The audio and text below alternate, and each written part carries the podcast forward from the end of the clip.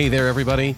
Welcome to Gather and Go, the podcast that helps you plan, promote, and lead better trips.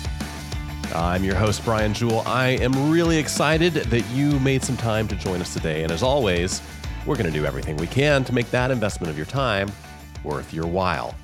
Now, today, I'm going to bring you a featured conversation with Ursula Petula Barzey of Moxie Marketing. If you don't know Ursula, well, she is kind of a tourism marketing savant based in London who has so many great ideas about how travel organizations and even mom and pop companies and solopreneurs in the travel space can leverage online content to really boost their visibility and increase sales. You're not going to want to miss that conversation. Before we get there, though, let's start with some travel news you may have missed. The largest cruise liner ever built is preparing for launch. Royal Caribbean accepted delivery of its newest cruise ship, Icon of the Seas, from a shipyard in Finland earlier this week. With 20 decks and weighing in at more than 250,000 metric tons, the Icon of the Seas is the largest passenger ship ever built.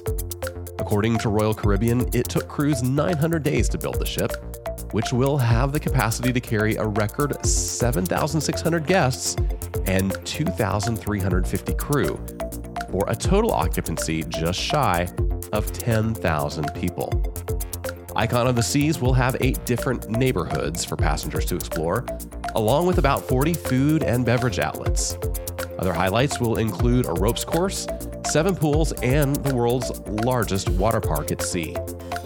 Now, over the next two months, Royal Caribbean will put the finishing touches on the ship, bring the crew on board, and begin preparing for the inaugural voyage, which is set to depart from Miami on January 27th for a week long trip around the Caribbean. Well, now it's time for the road tip segment of our show. That's the part of every episode where we dig deep into our bag of travel experience and give you tips that we have found helpful for making travel more smooth and hassle free, and we think will help you as well. You know, when I first started in travel journalism many years ago, uh, I was spending a lot of time on the road, sometimes up to 80 or 100 days a year on the road visiting different states to write articles for our magazine, The Group Travel Leader. And I had a lot of fun doing that. Also, had some kind of wild experiences and learned a bunch of things about how to be a better traveler. I want to tell you a story today about one of the wild things that happened to me. I was working on a project on a certain state, and the state tourism office had set up a great itinerary for me to visit a half dozen or so destinations in the state over the course of a week to do research for an article. Well, I was about halfway through the trip and I left one city, and I don't know, an hour or so later, I pulled into the next city, went to the Convention and Visitors Bureau office where I was set to meet with uh, the lady that ran the office, and she was going to take me around and show me her destination for the day. So I got to her office, went in and introduced myself, and she brought me uh, into her workspace and had me sit at the desk in front of her. And she said, So, Brian, how can I help you today? And that's when I realized she did not know why I was there. So I kind of politely said, Well, you know, I'm uh, here. I've been working with the state tourism office and I'm working on a magazine article for the group travel leader. And uh, we had planned on you taking me and showing me around town today.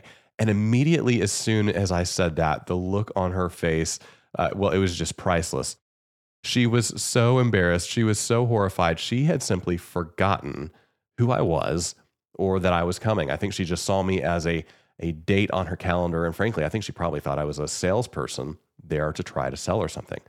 Well, as soon as she realized that I was a journalist in town working on a story, she quickly jumped into action. The only problem, though, was she had already made lunch plans for the day. There was a Rotary Club meeting in her town that day, and she had to be at that meeting because if I remember right, she had signed up to lead the national anthem.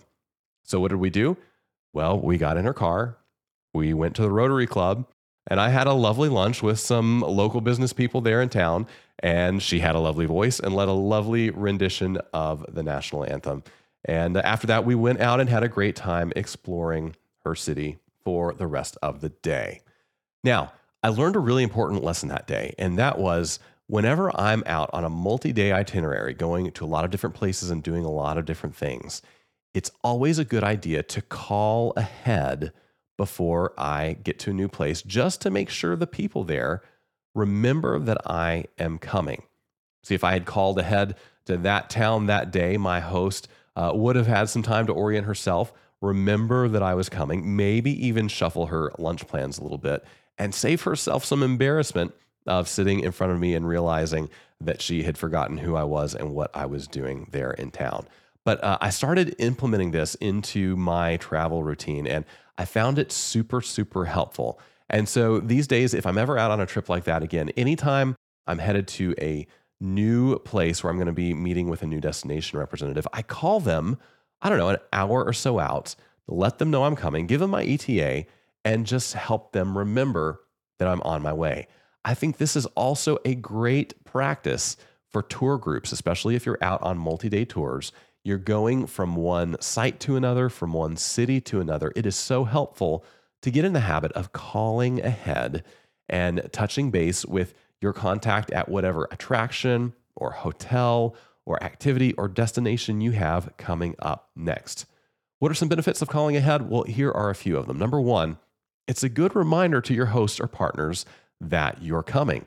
If you've been in group travel long, you may have been in a situation where you show up with a group of, I don't know, 15 or 25 or 40 people, and the folks you're coming to see didn't realize you were going to be there. There was a scheduling snafu, a communications error that can put you in a pinch and it can leave them in a lurch. But if you call ahead 30 minutes, 60 minutes before you get there, it allows a chance to solve those communication problems before they become crises. Number two is it gives your hosts a real life ETA as far as when you're actually going to be there. You know, uh, trips can start to run behind, especially if you have a lot of people on your trip or you have a packed itinerary. And uh, if you are running behind, it's super helpful to your host to let them know when you're going to be there so they can be prepared with um, the guides or the resources or the food or the room keys or whatever it is that they need to make sure that when you do get there, you can move quickly and efficiently, and you're not losing more time because the host didn't know when to expect you. Third benefit I love about calling ahead is it gives you a chance to check on any special requests. Uh, let's say you are arriving at a new hotel and uh, a couple of your rooms need to be handicap accessible. Well, you could have had that conversation three times with the sales rep at the hotel, but on the day you check in, you want to confirm that with the front desk to make sure the housekeeping staff actually has those rooms available at the same time they have all the other rooms available so that your guests with special needs aren't left waiting an hour or two in the lobby while everyone else is already in their rooms. Same thing applies with restaurants and dietary restrictions, mobility issues at attractions, any special requests. If you've got a special guided tour planned, uh, if you've requested a docent, any kind of special experience, it gives you one last chance 30 to 60 minutes before you arrive to make sure those special requests are on your host radar and they're going to be all squared away when you arrive. And finally, a big benefit of calling ahead is it can expedite things on your arrival. If you have ever uh, arrived at a site or a hotel or a destination, especially at the end of a long ride from the place you were coming from, well, your people are itchy to get off the motor coach. They're probably anxious to get into the facility and use the restroom, uh, excited to sit down and eat, excited to get to their hotel rooms, excited to get started with the activity. The last thing they want is to have to sit on the bus an extra 10 or 15 minutes and wait for you to go check in at the front desk, for you to get the tickets from the box office, uh, whatever it is that you normally do. If you call ahead, let them know, hey, we're 30 minutes out, we're 15 minutes out, whatever it is, you could probably get those contacts to be waiting for you curbside. In fact, they can step on the motor coach, greet your group, give them an orientation, make them feel extra welcome, and you have a great and efficient experience. So, no matter whether you are leading small groups or big groups, as you're moving from place to place, I highly, highly encourage you to call ahead. Save yourself some hassle, maybe save your hosts some embarrassment, and make sure everybody enjoys every moment of their trip. And that is your road tip of the week. So, before we move on, I want to take a minute and share just a little bit of news from us. As you may know, winter is a busy, busy season for tourism conferences and trade shows. And we are excited to meet as many of you as possible at the many events that we're going to be attending over the next few months. Uh, we love getting to know our listeners and readers, finding out what is on your minds, what kind of problems we can help you solve, and uh, other ways that we might be able to help you plan and promote and lead better trips. So, I want to give you a rundown of a few of the events that we are going to be at in the next few months. If you are at any of these places, please come find us, come by the booth, come introduce yourself and say hello. We would be thrilled to see you there. Uh, we're going to have a staff member at the USTOA annual conference uh, next week, December 2nd through 6th in Los Angeles. That's a great event for uh, a high end tour operators network. Uh, in January, we're going to be at the American Bus Association Marketplace. That's January 13th through 16th in Nashville. Please come say hello to us there. Uh, later on in March, we're going to be at two different events Select Traveler Conference that's March 17th through 19th in the Buffalo, Niagara region of New York. And then right after that, Southeast Tourism Society's Domestic Showcase, March 20 through 23rd in Little Rock, Arkansas. And yeah, if you were paying attention to those dates, that is two literal back to back conferences in March. Needless to say, our staff's going to be worn out by the end of that time, but we are so excited. Those are two of our favorite events, and we are looking forward to seeing you there. And hey, if you come to the STS Domestic Showcase uh, in Little Rock in March, uh, you get a bonus because I'm going to be doing a keynote presentation at that event. Super excited about that. You get to hear all new exclusive content that you haven't seen in the magazine or heard on the podcast. Uh, I would love to see you there, meet you, and find out all about what you do and how we can help you do it better. Now it's just about time for us to get into our featured conversation with Ursula Petula Barzey.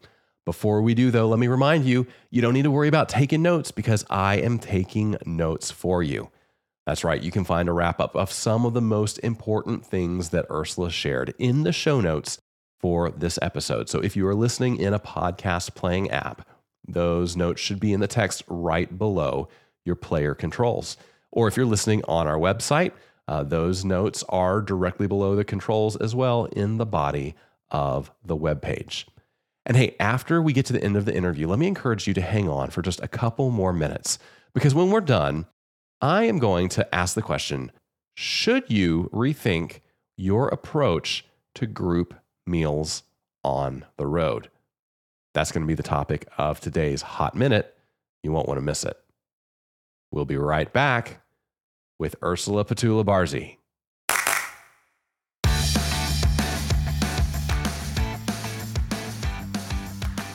All right, everybody. My guest today is a longtime marketer and content creator who has spent more than 25 years working with organizations large and small. In 2012, she launched Moxie Marketing, a digital marketing agency that works with tourism brands, tour guides, tour operators, and travel associations to increase their website traffic and bring in new customers. She also runs a travel blog called Caribbean and Company that highlights the history, food, and culture of destinations around the Caribbean. Ursula Petula Barzey, welcome to the podcast.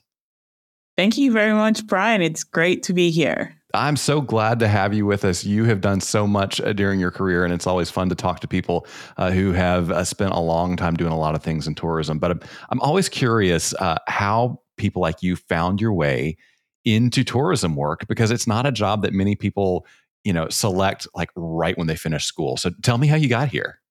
Yeah, it, it definitely was not on my radar um, at all until. Um, starting in around 2008, I left my corporate job. I was working for a management a consulting firm here in London. And I decided to quit in sort of a spur of the moment, crazy kind of, you know, wake up in like the middle of the night, like, what is this for? mm. um, you know, I was tied to my Blackberry. You know, I didn't have a personal life per se because I was having breakfast, lunch, and dinner at the job. And I was like, you know, I'm like, yes, I am my ancestors' dream, mm. but that's only when it comes to, you know, career and money. You know, the mm-hmm. other side was, you know, totally lacking. So I decided to go um, freelance because I was relatively new to London. Um, I moved here in 2005 um, I took a transfer with a management, you know, consulting firm that I was working with. And so when I decided to go free freelance, I, I didn't want to go into like another job because I didn't, you know, I was like, uh, so um, you know, contract work gave me the greatest uh, flexibility, and I did that for a while. And um, then in you know 2012, I was like, okay, you know, I now know the market, you know, enough that I want to do this on my own. And so that's when I launched um, my um, you know marketing firm. And one of my clients was a travel publisher. Hmm. and so that was my introduction to the tourism space. They published um, a number of travel magazines guides. One was focused on you know adventure tourism. One was focused on weddings and uh, honeymoons. And my um, my role with that client was to help them build a new website so, you know, translating their, their business needs, you know, working with uh, the uh, developer and just helping them build out their marketing um, because they had pretty much just winged it. mm. And so I was like, wow, so this is what I could have done with my degree all along. Oh, it was yeah. very different because I'd primarily worked with, um, you know, banking, finance, um, you know, consulting uh, firms prior. So it was a new world for me. I was like, finally, you know, I can like enjoy what I'm doing and not just be making money for the sake of, you know, helping these big companies make money. Yeah. Um, but like I'm helping people change their lives because, you know, as you know, um, a lot of the smaller tourism business are family run operations. Um, you know, they maybe have 10, 20 staff members. So it's very much a tight knit group. Mm-hmm. And I love that, um, which is why I was like, okay, I need to, I need to dive further into this. So I stuck with it and have expanded. That's amazing. So you you got in uh, a toe into tourism, and you discovered not only was a lot more fun than banking, but there was also a sense of purpose so you've worked with all kinds of organizations in the tourism space. Uh, give us some uh, examples, uh, if you can, of uh, at least the types of organizations uh, that yes. you're working with today. So um, when it comes to the tour operators, you know, on this on the smaller side, um, you know, companies like Guidelines to Britain, they're an, an inbound uh, tour operator. Um, also, um, Miranda's tours, same thing, you know, inbound uh, tour operator. Um, I've also done work with the European Federation of Tourist Guides, which is an interesting one um, because they have uh, about 30 members, you know, all across Europe. Mm. And so trying to, you know, promote them um, as an organization, but then the individual associations is quite an interesting um, uh, project. And then I also work with the um, Association of Professional Tourist Guides here in London, and they are a group of about 500 blue badge tourist guides. Wow. And so while they are a you know association, they're very customer focused, and they have a um, you know commercial site that is focused on you know generating leads for their members. Yeah, um, so that's was something. And one of my new clients is a women's magazine um, who is morphing into a tour operator. Wow. And so that is the Moxie work on the Caribbean and Co. side.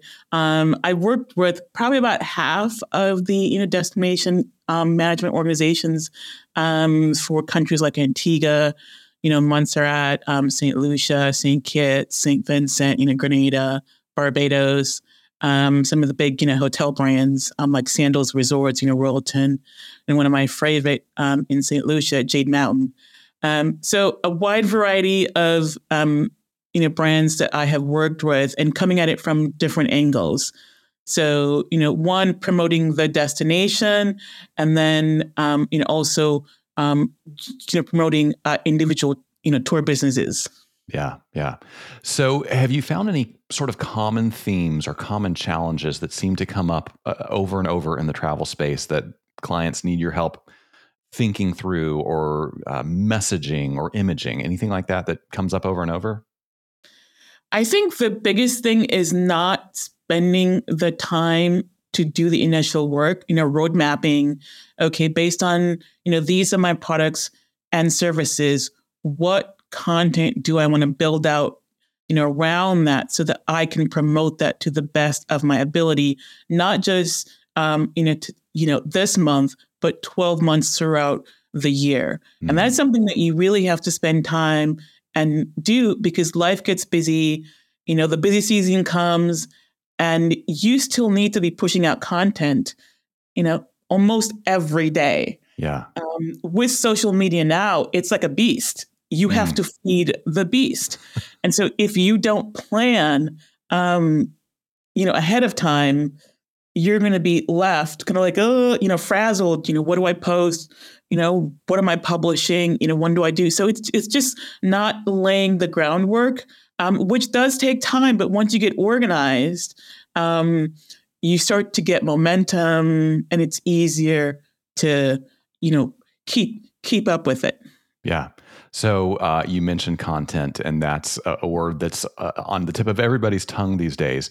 Help us uh, wrap our minds around uh, what content means uh, as we look into 2024. Um, you know, I'm I'm old enough to remember when it was all about content marketing on your website and, and just blog posts, and then uh, there's all the socials and you know TikTok's in the mix now, and there's video content and photos, and uh, so where does that travel entrepreneur start thinking about content and what kind of content they should be creating in their marketing efforts?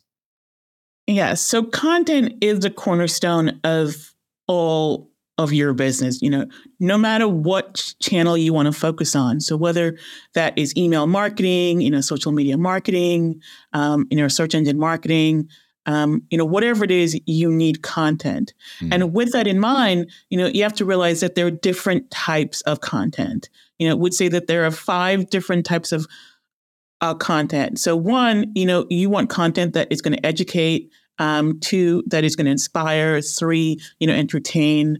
Um, four, that will uh, convince, and then five, help you uh, convert. So in terms of you know content that is going to help you know educate people you know about your company about your brand this could be your corporate pages it could be blog posts press releases you know ebooks you know infographics travel guides so a wide variety of different types of content then to inspire, that's where your photos and your videos come into play. Um, you might have, uh, you know, influencers that you're working with to, you know, further sh- shine a spotlight on your brand.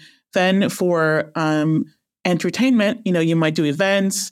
Um, but you know, from a digital standpoint, um, you might have quizzes, you know, competition, uh, games, things to kind of um, further you know, cause, you know, excitement for your brand. And then in terms of, you know, convincing, so here you want to make sure that you have lots of ratings. So, you know, yes, people are coming to your hotel um, or they're, you know, doing your tours.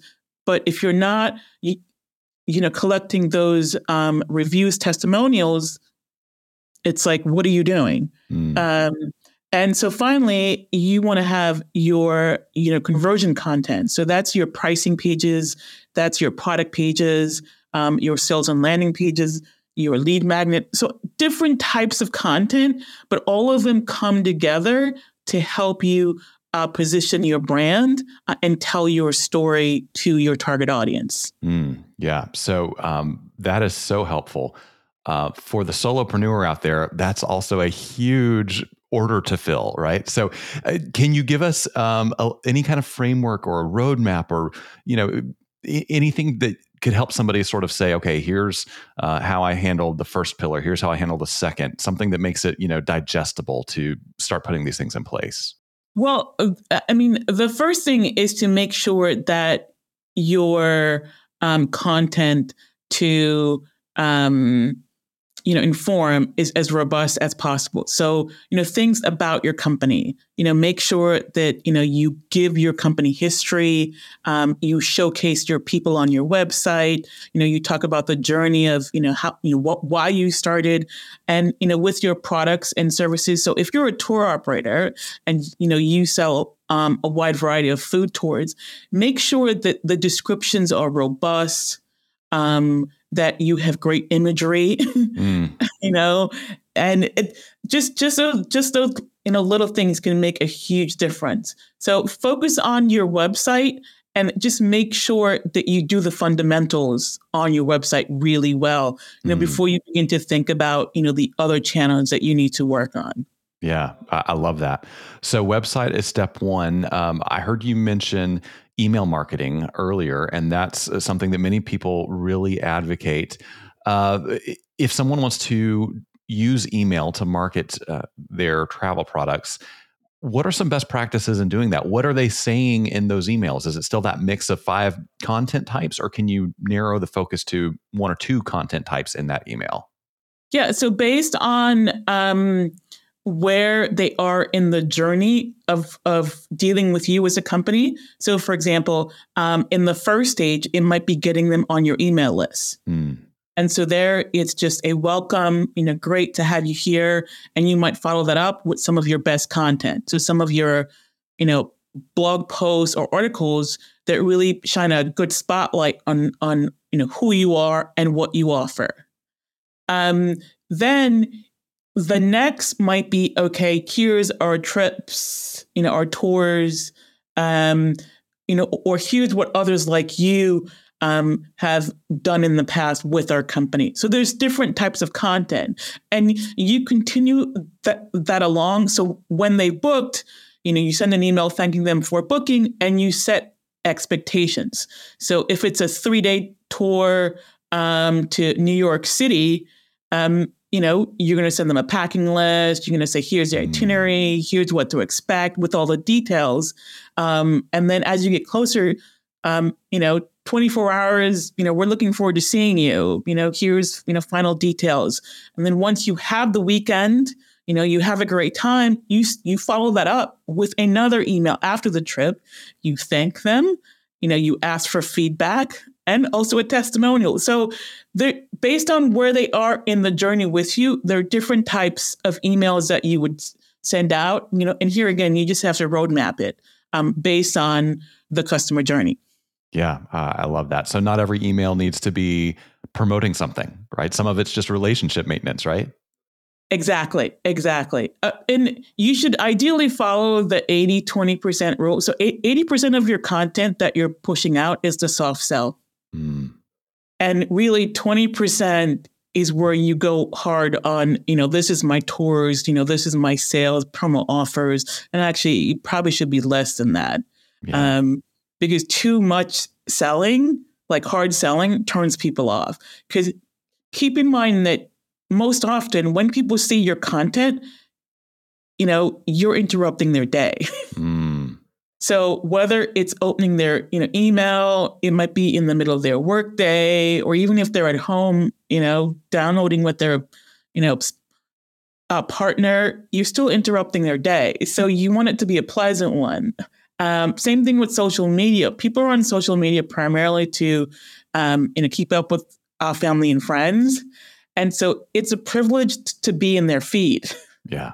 And so from that standpoint, to you know, if you want to maintain being in their feed, then you need to do the soft sell more often because you know, particularly with travel. I mean, most people will take um, a few trips per year so, you know, depending on when they see your content, they may not be in a buying mode. And if mm. all they see from you is, you know, tour, tour, buy, buy, buy, or book, book, book, you know, this hotel room, then that's gonna, that's just gonna turn them off. So it it all goes back to road mapping, you know, yeah. who is your target audience? Um, and be very specific uh, and you know create several user personas. So, say for example, you have a tour business in London or you know Barcelona, um, and you want to target people on the East Coast of the U.S. And so I'm going to say, okay, you know, I'm looking for a woman named Sally. She is married. You know, she's 32. You know, mm. she has hmm. two kids, a husband, and she has a corporate job. That is one particular client that I know I I should target based on others who have booked my products uh, in the past. Like another person could be, um, you know, Susan, who is 60, you know, retired. And solo. Um, but she still, you know, enjoys the foodie cultural stuff and she is a go-getter. So, you know, depending on um, who your target audience is, you're going to want to create different types of content, but you have to be consistent with all of it. Yeah. So uh, I, I, hear you putting names uh, to some of those customer avatars. That almost seems like a good idea because you you develop a relationship yes. with this yes. person you've created. Yes. And and and so then like every time you create a piece of content, it's like who is this for? Is it for Sally, Susan, or Bob? You know, mm. if you've got three different types of, you know, product ranges or things that you're offering. And like it if it doesn't fit one of those, then you should not be putting it out there. Mm. That's really, really good, but also really challenging because sometimes in that rush, you're like, well, I got to get content out this week. I'm just going to like fire something off, you know, whatever. Uh, you're saying if it's not targeted towards one of those people and one of those purposes, I'm better off not sending it? Yeah, because it's off message. It's not part of what it is that you're trying to cultivate. Mm-hmm. So that's where it goes back to okay, you know, let's do the road mapping. Let's see what specific content I need to create. So, okay, I know that in this particular month, I want to try and publish at least two blog posts each week. Um, for each of those blog posts, um, obviously it's going to go on the website, but then there's going to be imagery from that that I could use on social media. You know, maybe I have a video clip um, from one of my tours that kind of relates. That's something on YouTube. Um, but when I post that clip, I will reference this blog post. Mm. So you kind of have to just build it out and weave it all together. It sounds complicated, but it really isn't once you sit down and roadmap it. Say, if not 12 months, and at least each quarter, um, you should do that. Yeah, I love that. All right. So you mentioned that it's a privilege to be in somebody's social feed, uh, and that's absolutely true. Another challenge with social, though, is the algorithm right because you're not the only person and and your your audience is not even determining necessarily whether you show up in their feed there's this this mystery box of you know that's completely opaque uh, that determines how your content gets seen so for people who are ready to integrate social as part of a content strategy how do you deal with the uncertainty of the algorithm and and making sure your content is actually seen by the people who ostensibly want to see your content so that leads back to your target audience um, and um, making sure that you're first on the platforms that they most are reside. Mm. So if your target audience is younger, then you're definitely going to want to be on Snapchat and TikTok. Mm. You know, but if your audience is um, you know people in their 60s plus, you want to be on Facebook hard and you know consistent daily. While it's tempting to be on all social media platforms, you don't need to be. Mm. And based on your resources, pick one or two and get started. And then as you scale those and as you see success, then you can cross and move on to some of the other platforms. Because with these platforms, you know, as you know, what works uh, today may not work two months from now. Right. And so you know, because you want to make sure that you're recouping your investment, you kind of have to keep investing time. But again, that goes back to making sure that you're creating content for your audience. Um, so there's no point, um, you know, running a, a competition that is going to attract people who are not serious, you know, about your brand mm. um, to, to, you know, like and follow your page it's okay to only have, you know, a thousand followers um, or, you know, 10,000, 20,000 followers, because I have worked on, um, you know, social media pages that have that level of fans followers, you know, say 20,000, but on an annual basis, their content reaches, you know, a million, two million, th- three million plus. Wow. And it all goes back to being consistent and posting content that speaks to that audience because they in turn will help you go viral. mm. You know, especially if you don't have a budget to run ads against or boost your content, your loyal fans and followers, they will help your content go viral if it's worthy. So um, the solopreneurs out there, or the the family businesses that it's it's literally mom and pop, and maybe one or two people helping them. Uh, they have to actually operate the tours. They have to do the accounting. They have to make sure the vendors get paid. They've got to clean the van. I mean, whatever it is, and and then there's content. So, what's a realistic amount of time that um, somebody who's trying to bootstrap or do it themselves uh, should be dedicating to a content strategy, let's say on a weekly basis? So if if you are a one person you know operations or one two person, um, at least you know a day of the week should be dedicated to marketing the business. Wow. Um, and you know, again, it's different types of marketing activity. So it goes back to the different types of content. So you know, if you're spending three, four days out there doing tours, you definitely need to make sure that once those tours are done, you have a follow up strategy mm. to get feedback, to get the reviews and the testimonials so that those can go on your website um, to then help you bring in the next batch of customers. So that's one type of content. Yeah. You know, then um, um, taking photos and imagery okay, like if the tour starts at 10 o'clock, you better get there at nine and walk around and take some photos mm. so hmm. that you have fresh photos that you can then feed into um, your social channels. Mm. So uh, there are some people who are hearing you and saying, it might be easier for me to come up with, uh, you know, some extra cash than some extra time for marketing. So, at what point does it make sense for that small business to say eh, we're either going to bring somebody on or outsource some of these content and marketing functions instead of trying to do this when I don't have time or I'm just not good at it? Yeah, so I mean, as early as possible, if not to bring somebody on board on a weekly, monthly basis, then at least to help you build out the plan. Mm. Because that's often the hard bit. Plus, if you already have an existing website and social media channels, you're going to want to have someone spend some time auditing those mm. um, to see what's working, what's not working. Um, you know, looking at your Google Analytics and the analytics for the social media channels that you're on. You know, looking at your email analytics if you already have email marketing going. And so, based on all of that, help you come up with a plan that is realistic.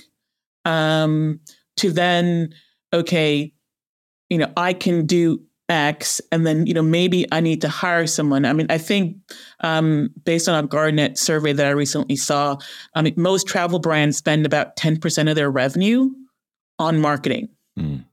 So you know whatever your revenue is, try and spend ten percent of that on some kind of external help, um, and that might be.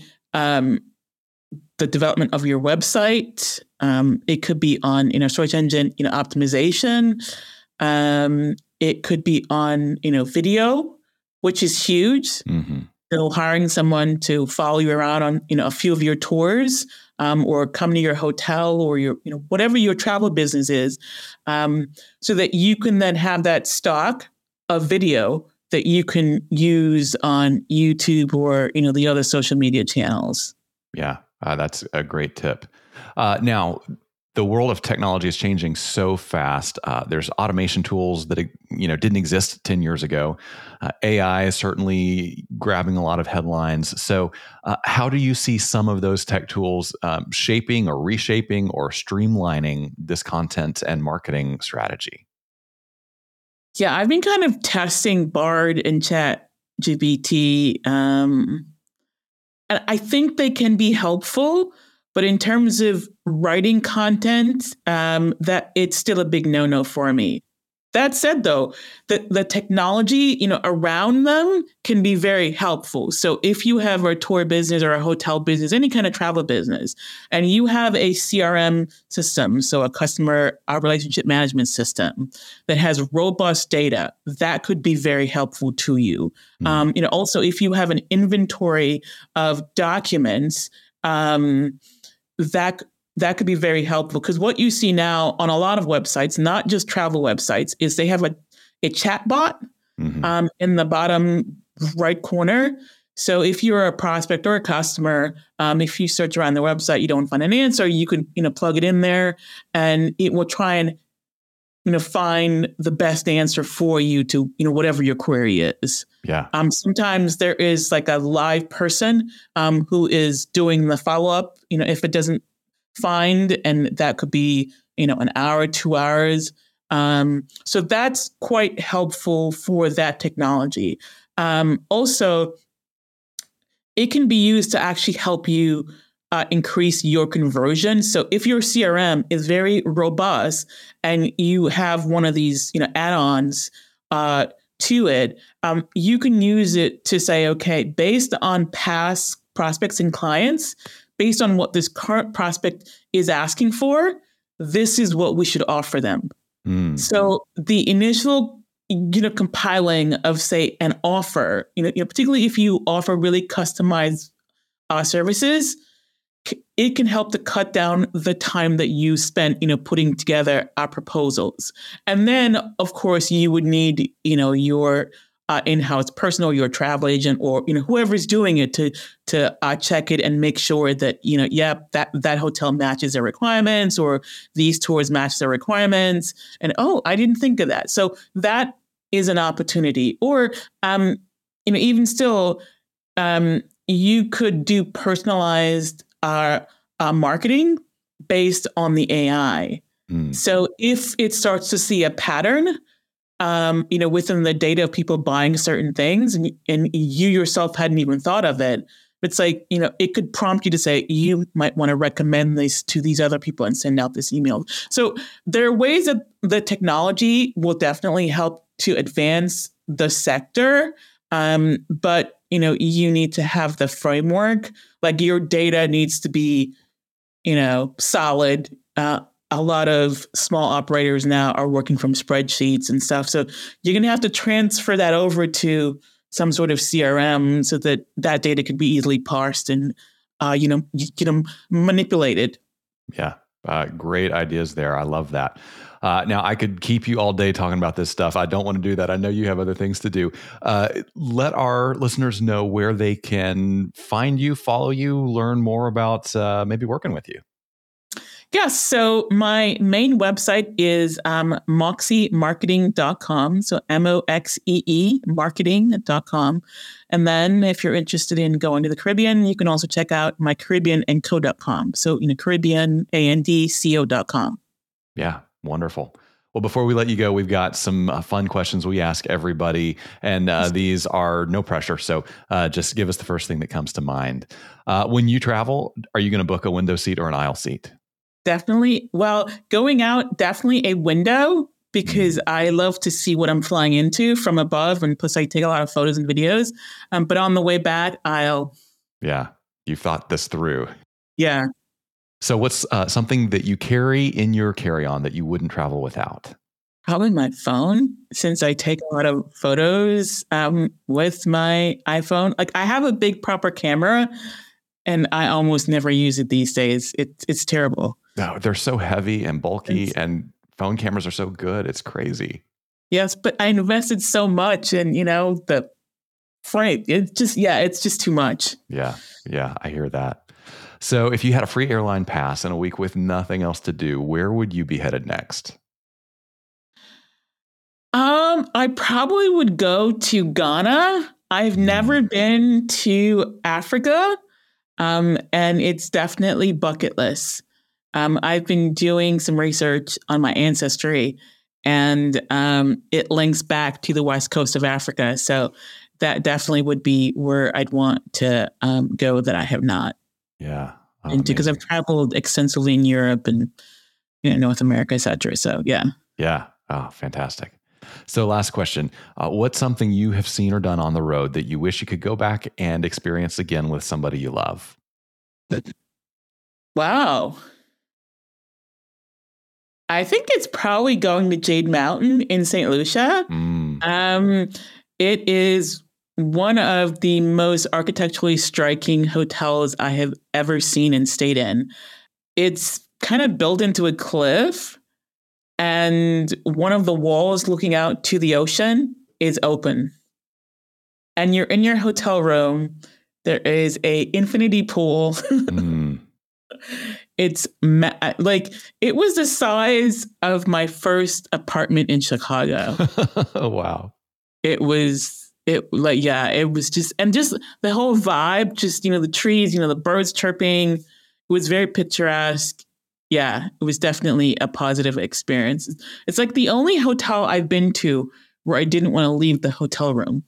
Yeah, well, that's the testimonial right there. I didn't want to leave the room. What an amazing place. I love that. Ursula, thanks so much for joining us. It's been a pleasure. Yes, thank you for having me.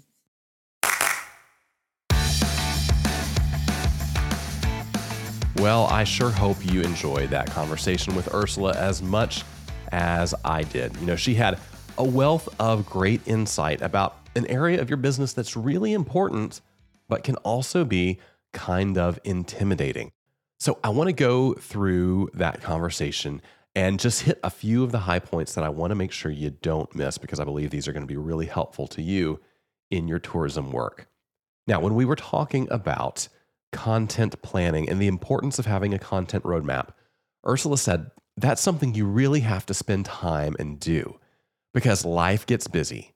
The busy season comes, but you still need to be pushing out content almost every single day.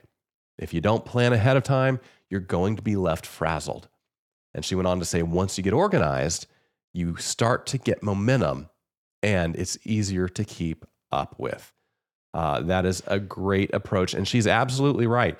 If you don't prioritize something and systematize it, well, then urgent things that crop up through your day are always going to crowd out the important things that are really going to move your business forward. And content planning is certainly one of those important things. Now, when we were talking about the ideal content mix, Ursula said you should ideally be following the 80% 20% rule. So, 80% of the content you're pushing out is the soft sell, and 20% is where you go hard on your tours and offers. Because too much hard selling turns people off. Keep in mind that most often when people see your content, you're interrupting their day. So you want it to be pleasant. And she went on to say this about social media feeds. She said, It is a privilege to be in their feed. If you want to maintain being in their feed, you need to do the soft sell more often. I love that approach of saying, hey, it is a privilege to be in someone's feed and it is an interruption to show up in their email inbox throughout the day. So if you recognize those things, it really drives home the importance of making sure that you have earned the privilege and you are continuing to earn the privilege of interrupting their day and showing up in their feed in places they may not have been expecting you. Now, when we were talking about an effective approach to social media, Ursula said, It's tempting to be on all the social media platforms, but you don't need to be. Based on your resources, pick one or two and get started.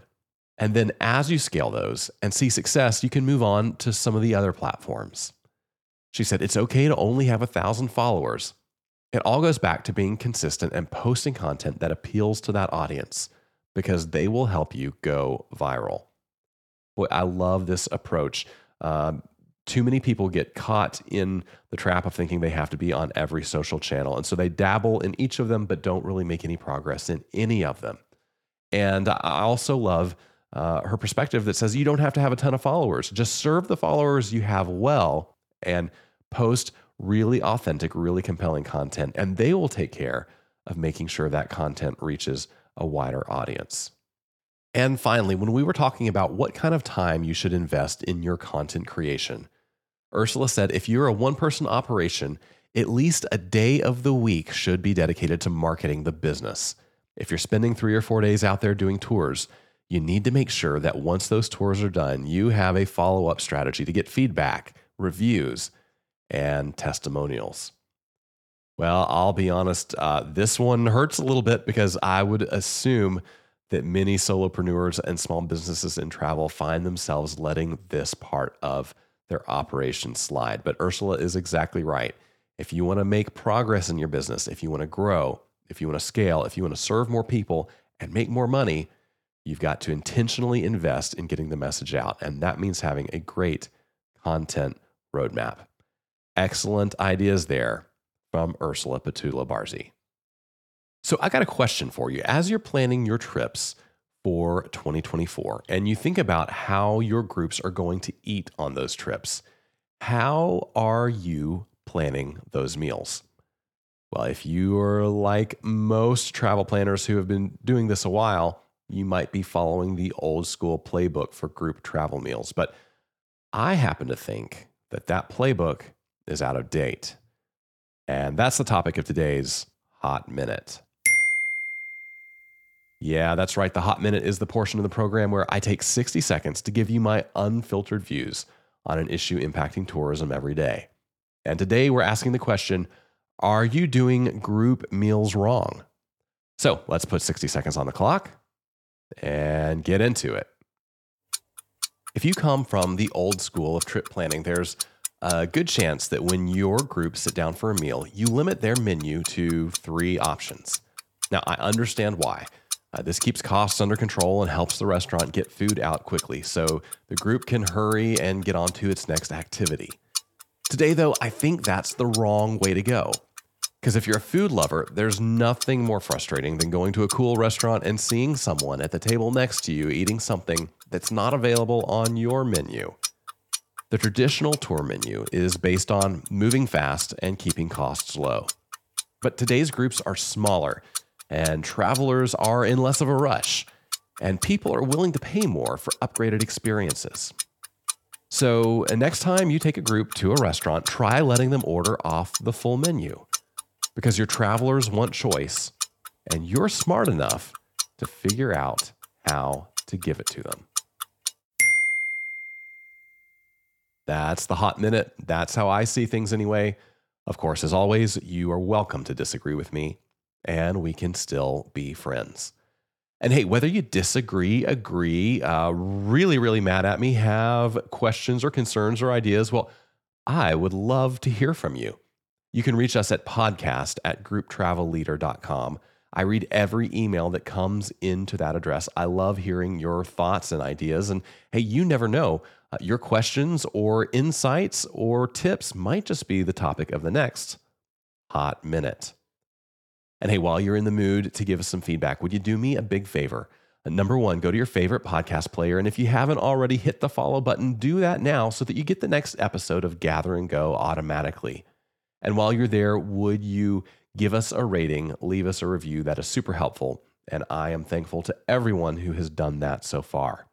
My thanks as well to Ursula Petula Barzey for joining us today. On the next episode of Gather and Go, we're going to have a great conversation with Fred Carlson of Sur Vacations, who's going to tell us all about the power of volunteering on the road. You won't want to miss that. Until then, though, remember this. At the end of the day, we're all on this trip together, so let's make it a good one. See you next time on Gather and Go. Gather and Go is hosted and executive produced by me, Brian Jewell. Our publisher is Mac Lacey. Danya Simmons is our creative director. Ashley Ricks is our circulation manager and graphic designer. Our sales team is Kyle Anderson and Bryce Wilson. To advertise on the podcast, call Kyle or Bryce at 859 253 0455. Gather and Go is a production of the group Travel Leader. For more information on our podcast, magazines, and events, visit us online at grouptravelleader.com.